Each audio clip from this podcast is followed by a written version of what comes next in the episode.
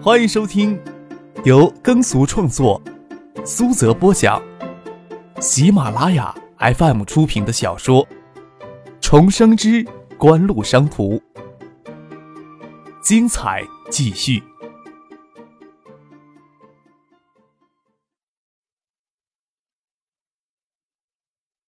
第八百一十三集。耿重阳呀，是明白人。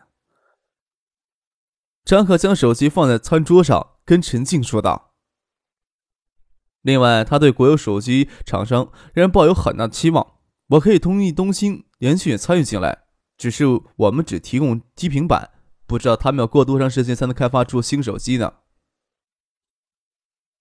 陈静笑了笑，说道：“九九年国内手机市场如此热闹，然而元器件供不应求，特别是基平板等主要部件。”眼下国内也只有联讯与东兴有能力搅局，也需要安抚一下的。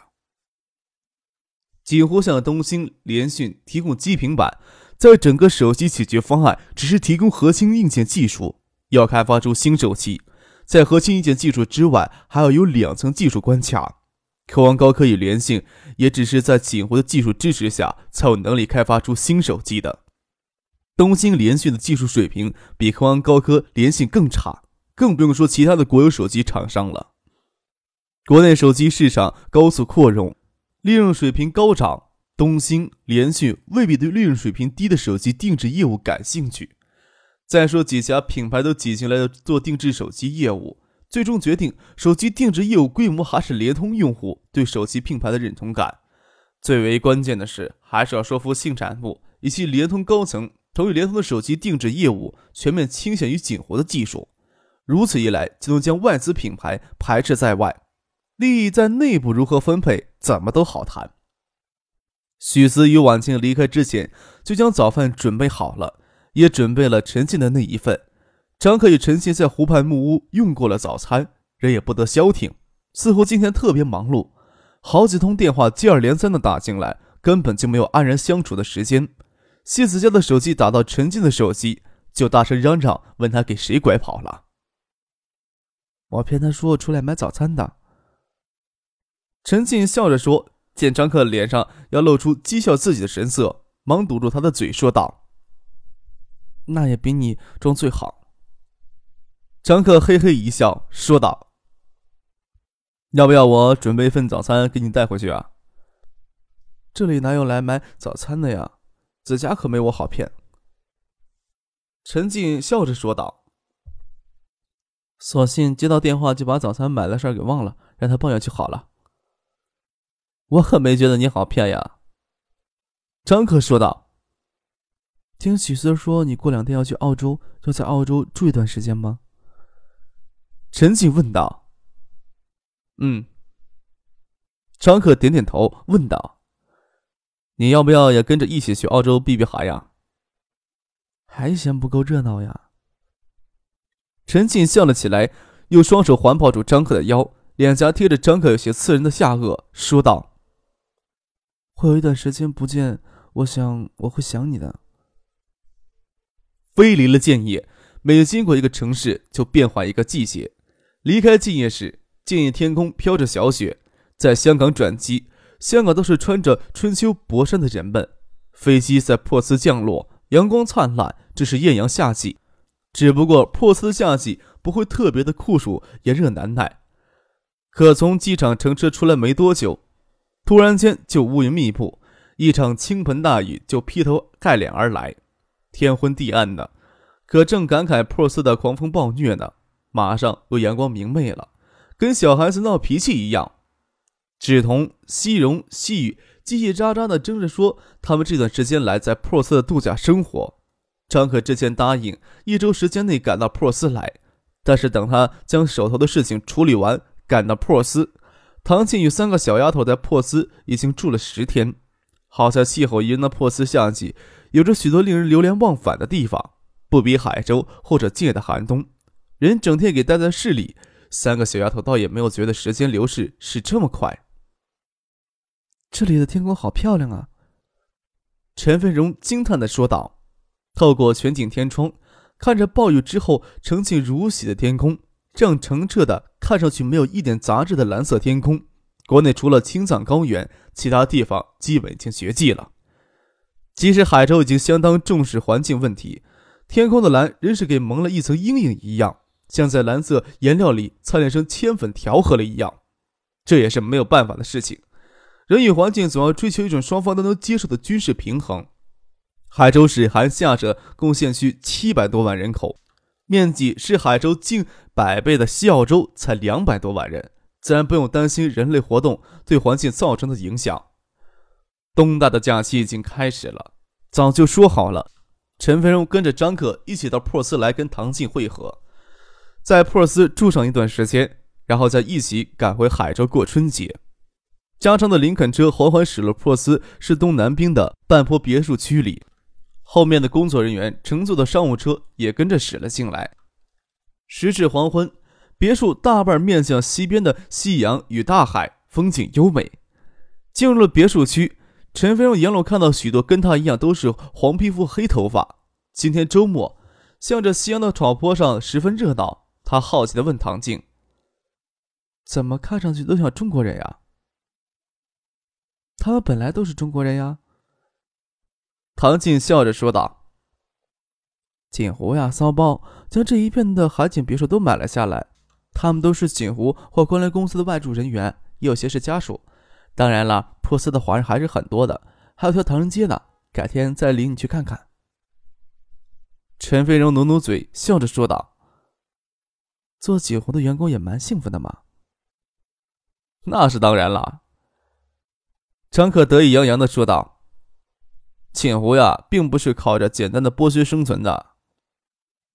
欧美、日韩等发达国家已经完成了工业化进程，制造业一直在逐步的往新兴国家转移。”这些国家地区的钢铁制造成本本来就处于渐渐萎靡、向新兴市场转移的状态当中，受经济危机的影响特别大。从九七九八陷入低谷以来，到现在都没有真正复苏的迹象。全世界大型的钢铁集团的日子，相比较以前都不是那么好过，这也导致了全球铁矿石贸易处于相对的低谷期。整个西澳洲，包括珀斯的经济，对矿业、对铁矿石贸易依存度高达百分之八九十。现在才是新青年的第一个季度，珀斯经济活跃低迷，房地产市场也就相对冷寂。这一片位于半坡的海景别墅社区，剩下三十多栋别墅，锦湖甚至才用了不到六百万澳元就包圆了。平摊下来，一栋别墅都用不到两百万人民币，只比建高档别墅区略高一些。事实上，中国要达到初步工业化的目标，要实现人均四百或者五百斤钢铁年产量。全国十三亿人口，中国钢铁制造业年产量突破五亿甚至六亿吨，并不是什么难以想象的事情。只是大家都以为这将是一个漫长的过程，会长到二十年、三十年，谁都没有想到中国会在接下来的六七年间就完成这个飞跃。仅中国钢铁产业在今后几年的发展，就是全球钢铁产量激增了近一倍。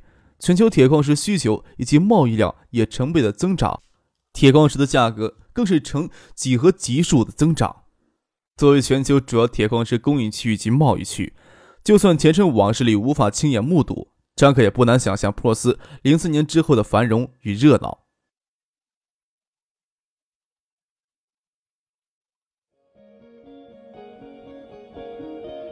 您正在收听的是。由喜马拉雅 FM 出品的《重生之官路商途》。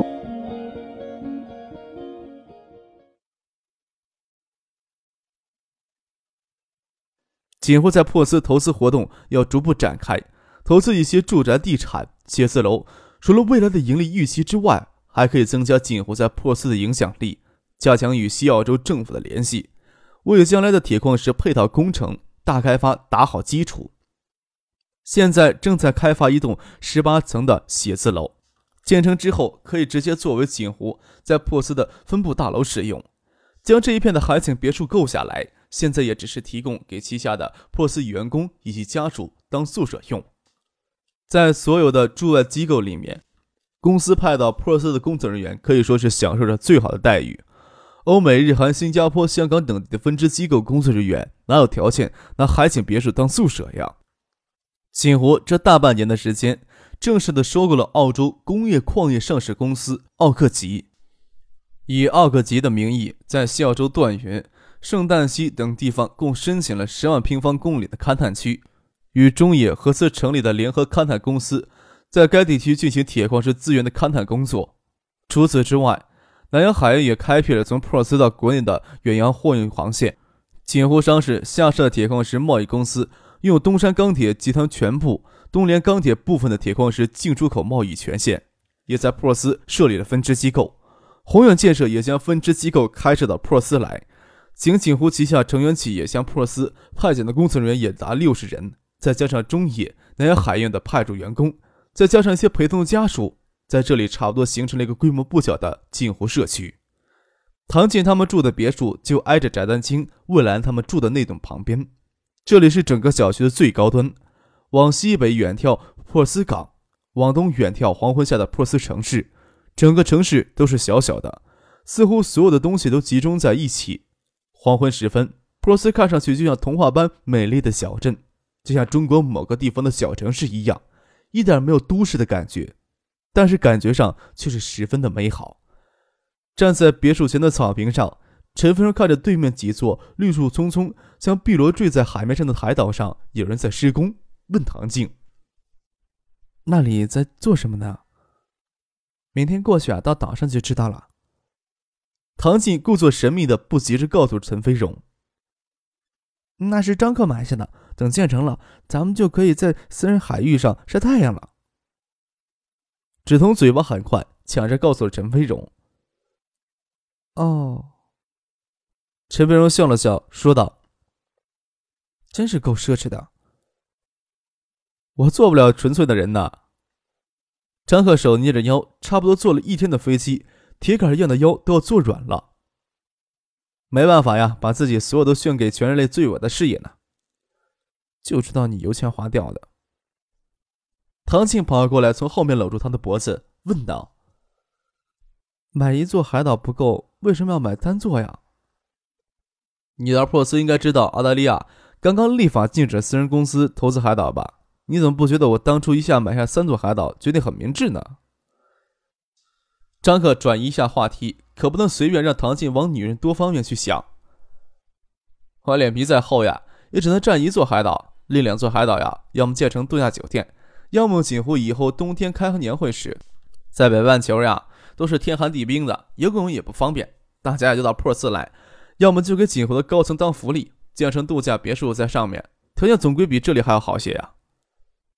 时机赶得也是非常巧，这边以私人公司名义将别墅区对面的三座小型海岛收购下来，开发才不久，澳大利亚就立法保护沿岸海岛的环境，禁止以私的名义开发海岛。要是迟上两三个月动手，张克想要在澳大利亚做私人岛主的梦想就无法实现了。将三座海岛买下来。宏远建设就在珀斯设立了个分公司，张志飞让梁军亲自到珀斯来负责开发海岛。将来铁矿石大开发涉及到矿产建设、配套的铁路、公路以及深水港建设，建设规模将高达数十亿美元。宏远建设当要提前到珀斯来打基础，也就直接将梁军从兴亭派到了珀斯来给翟丹青当助手了。相比较地上建别墅，开发海岛的成本就要高许多，通信、水电。以及生活排污等公用设施都要单独铺设海底管道，还要建游艇码头。要完全开发一座私人海岛，就要上千万澳元，比在这里购买一个别墅区都贵。张克、唐进、陈飞荣站在别墅，看着普尔斯黄昏时的晚景。三个小丫头倒是先溜进别墅里去了。过了一会儿，魏来与孙俪从别墅里走了出来，说道：“怎么都站在这里呀？要看什么呀？”到三楼的露台上看，能看得更远一些呢。梁军到普尔斯来，孙女自然也是夫唱妇随的跟着到普尔斯来。别人过来，就像叶简兵、孙尚义等人到普尔斯来，只要时间允许，到宴请为所有派驻的珀斯的工作人员及家属，热闹闹的鼓舞一下士气。张克在锦湖里面不担任正式的职务，除了与高层的管理人员接触之外，给员工鼓舞士气之类的工作。他就只能算是偷懒了。抵达珀斯的第一顿晚餐，就在翟丹青与魏兰住的坡顶海景别墅里进行的。他们那里有成套的餐具以及固定的厨房保姆。梁军、孙俪、傅俊、李明宇、唐静、陈飞荣、魏兰，再加上三个小丫头。翟丹青在公司里有事给耽搁了，很晚才出现。吃过了晚饭，又说张可与陈飞荣他们坐了一天的飞机，中途劳顿要早些休息，让他们先回别墅休息。张可也不清楚唐静在普尔斯这十天是跟翟丹青怎么相处的，他也不能直截了当的问这些。他到普尔斯也不是纯粹度假，好些事情，光看报告上没有太直观的印象，需要实地走一走。夜里下了雨，淅淅沥沥的打在玻璃上，滴在庭院里的树间草丛间，倒也让房间里格外的清静。窗子打开着，风吹进来。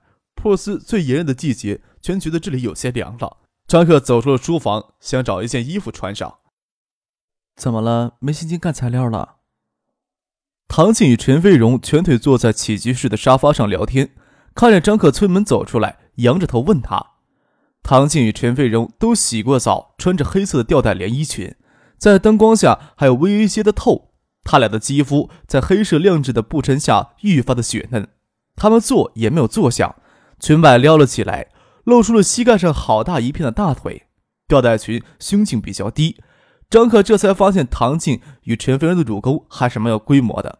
陈飞荣比较注意，里面穿着乳罩，不注意露出半边来。唐静却什么都没穿，胸径微微荡开，更是诱人。张克笑着坐了过去，说道：“刚才呀，只是看找一件衣服披一下，这个时候呀，真没心思干材料了。”